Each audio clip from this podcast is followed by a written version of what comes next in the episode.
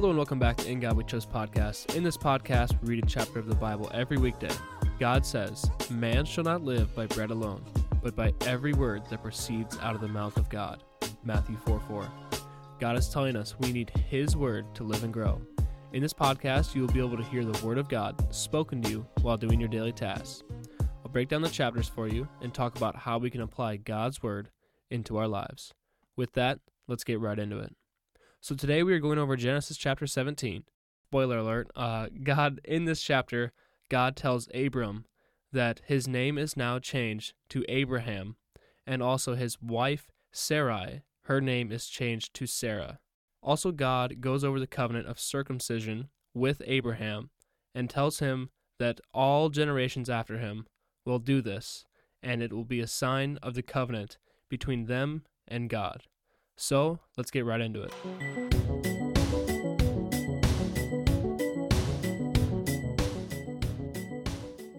Genesis chapter 17 The covenant of circumcision. When Abram was 99 years old, the Lord appeared to him and said, I am God Almighty. Walk before me and be blameless.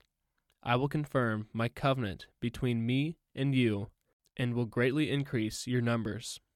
Abram fell face down, and God said to him, As for me, this is my covenant with you. You will be the father of many nations. No longer will you be called Abram. Your name will be Abraham, for I have made you a father of many nations. I will make you very fruitful. I will make nations of you, and kings will come from you. I will establish my covenant as an everlasting covenant between me and you and your descendants after you, for the generations to come, to be your God and the God of your descendants after you.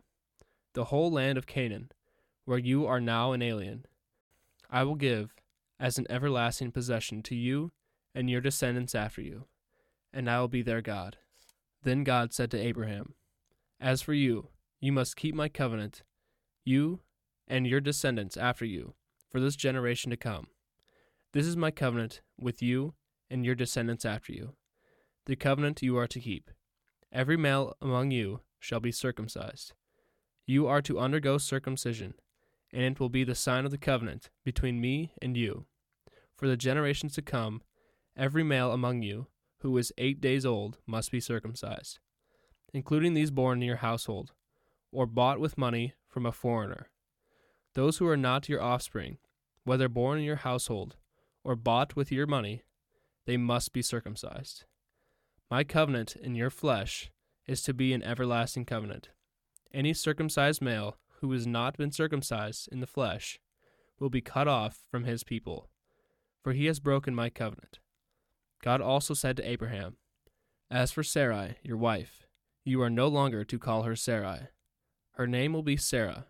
I will bless her, and will surely give you a son by her. I will bless her, so that you will be a mother of nations. Kings of peoples will come from her. Abraham fell face down. He laughed and said to himself, Will a son be born to a man a hundred years old? Will Sarah bear a child at the age of ninety? And Abram said to God, If only Ishmael might live under your blessing. Then God said, Yes, but your wife Sarah will bear you a son, and you will call him Isaac. I will establish my covenant with him as an everlasting covenant for his descendants after him. And as for Ishmael, I have heard you. I will surely bless him. I will make him fruitful and will greatly increase his numbers. He will be the father of twelve rulers, and I will make him into a great nation. But my covenant I will establish with Isaac, whom Sarah will bear to you by this time next year.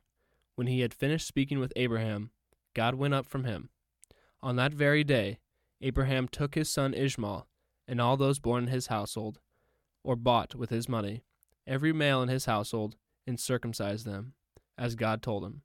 Abraham was ninety nine years old when he was circumcised, and his son Ishmael was thirteen. Abraham and his son Ishmael were both circumcised on the same day, and every male in Abraham's household, including those born in his household or bought from a foreigner, was circumcised with him. Okay, the first thing I want to talk about is how long it was between the last time that God spoke with Abram. Uh, that was back when he was Abram. And this was when Abram was 86 years old. Sorry, I'm just going to say Abraham from now on. This was when Abraham was 86 years old, and now he is 99. So that's 13 years of silence.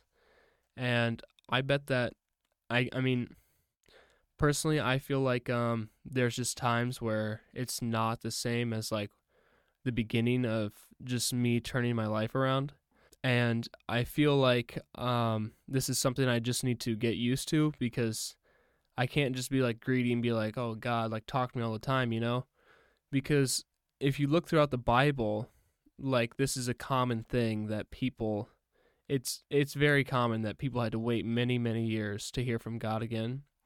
So if you guys feel like you haven't heard anything from God in a while, be patient because you're not alone. This has happened to many many people before you.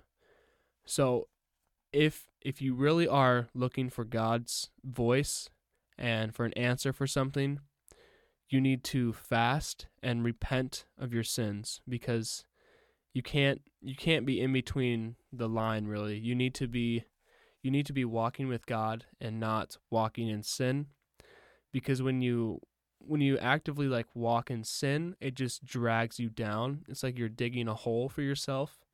So, but when you're walking with God and obeying his commands and doing what he he intends us to do, that's just like walking upstairs to where your goal is. But instead of digging yourself in that hole, you just need to be going forward.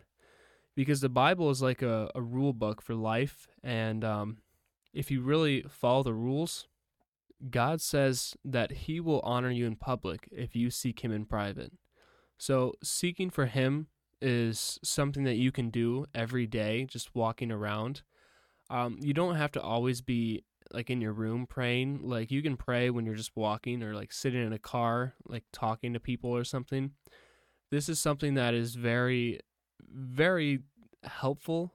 When I'm reading, I try to pray and ask God to help me read so you guys can understand and to just to reach out to people. So I hope that I'm doing that in a way. So I I don't know, sometimes it's just I don't know. You just don't always hear those answers. So, if you guys are looking for an answer, fast and repent. So, uh, I hope you guys enjoyed that today. And tomorrow we are going over the three visitors. I'm not really sure what happens there, but I know it's going to be fun. So, I'm going to leave you guys with like a little call to action type of thing. If you feel like um, if God has been putting on your heart and on your mind to to spread the word at all, um, His word, um, and you don't really know what to do or say, you can just um, show them to this podcast and be like, hey, I've been listening to this. Uh, I think you guys will enjoy it. Or I think you will enjoy it if you're looking for some help. So if you guys want to do that, that'd be awesome. And uh, yeah, I guess just keep your mind on God. Okay, thank you for listening. Have a great day, and God bless.